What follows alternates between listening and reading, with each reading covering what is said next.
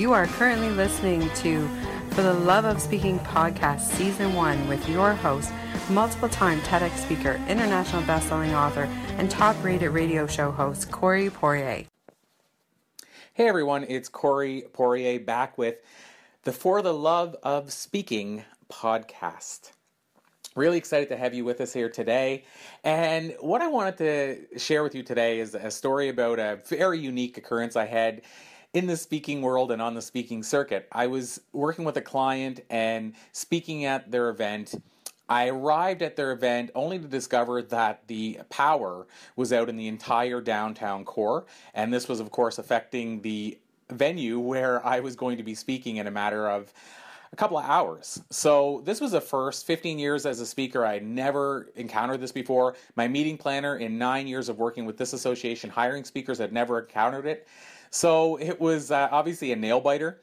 And when I got into the room, I saw that the person speaking before me was speaking by candlelight. So no amplification, no PowerPoint, literally him and a candle and an audience in the dark.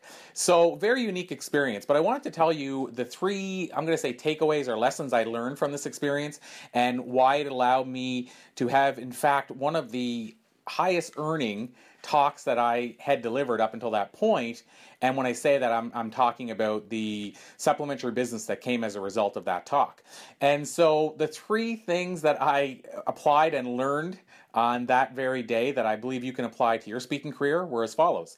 So the first thing was I, w- I found out I was going to be presenting now without PowerPoint. And that wouldn't be that big of a, a deal had I planned in advance for that. At the same time, it wouldn't be that big of a deal if I had a way to gauge the time. But of course, I was planning to be speaking in the dark, and so I was going to be speaking with really, I guess you could say blindly. I can use that term when it comes to speaking in the dark.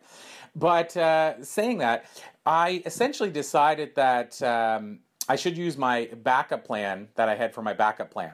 And I'll explain what that means. What I had done in the past, and I just started doing it really, in fact, in the, the previous month, but I started emailing my PowerPoint to myself. I didn't know why I did that, but I just knew that sometimes I would get there and the USB wouldn't work, or the, the laptop I brought wouldn't work.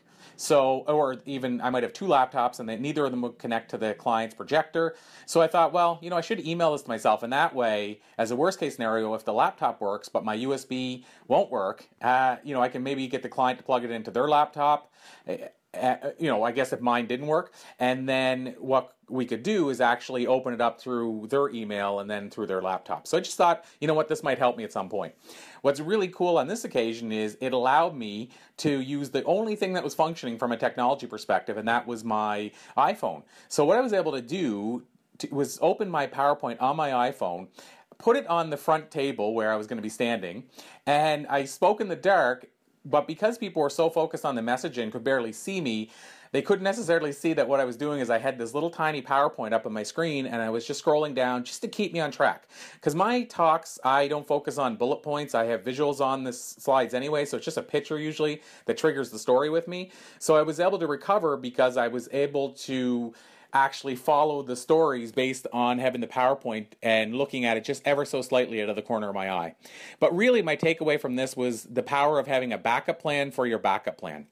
So think about all the things that could go wrong as a speaker and make sure you have those backup plans for the backup plans in place. The second thing that came into account with this talk being a success was that the client was uncertain as to how I would present to an audience that was sitting in the dark. So I took my I took the time to explain fully to her the approach I was going to take and that eased her mind that I was able to and would be able to deliver as I had promised originally and was promising now. So what I did was my second uh, takeaway, uh, you know, that I, I guess reconfirmed was the importance of communicating effectively with your customer rather than ignoring the situation. And then finally, the third thing I learned was the importance of focusing on the solution. For years, I would focus on what the problem was and get caught up in the problem. And I remember one time I was listening to a Tony Robbins tape and I'm, I'm, talking tape. It was a cassette tape at the time. This is probably dating me, but uh, yeah. So Tony in the tape said, "I think we could get rid of the majority of the world's problems if we would just switch our focus so that instead of uh, spending 80% of our time focused on the problem and 20% on the solution, we would instead spend 80% of our time focused on the solution and just 20% on the problem. And so that really stuck with me. And so in this case, what I did was I decided to focus on the solution. What could I do? To make this work? How could I make sure that despite this unique situation, the talk would actually be a success? And so, again, by focusing on the solution rather than thinking about this crazy problem I was dealing with, I was able to enjoy success with this talk. So much so that uh, I thought, you know what? People were listening so well during my talk, maybe in the future it might make sense to start turning off the lights for future presentations, and maybe you would get more engagement and more listening attentively. Uh, uh, from clients than if you had the lights on and all the technology available. So, just a food for thought. These are three things you can do if you ever find yourself speaking in the dark, but I believe they also apply to any unique situation you find yourself in when you're out there speaking. Again, as always, whether you're an entrepreneur who's speaking to grow your business or you're a speaker who is speaking for fee. I will talk to you again soon, my friends. If you want to speak for fees or speak for impact, or speak to grow your business or your brand, make sure to visit thespeakingprogram.com and sign up for your free video on the page to make sure that you're in the loop as soon as we relaunch the free video training and the upcoming paid speaking program in late June and early July. Don't miss out. Go to thespeakingprogram.com right now.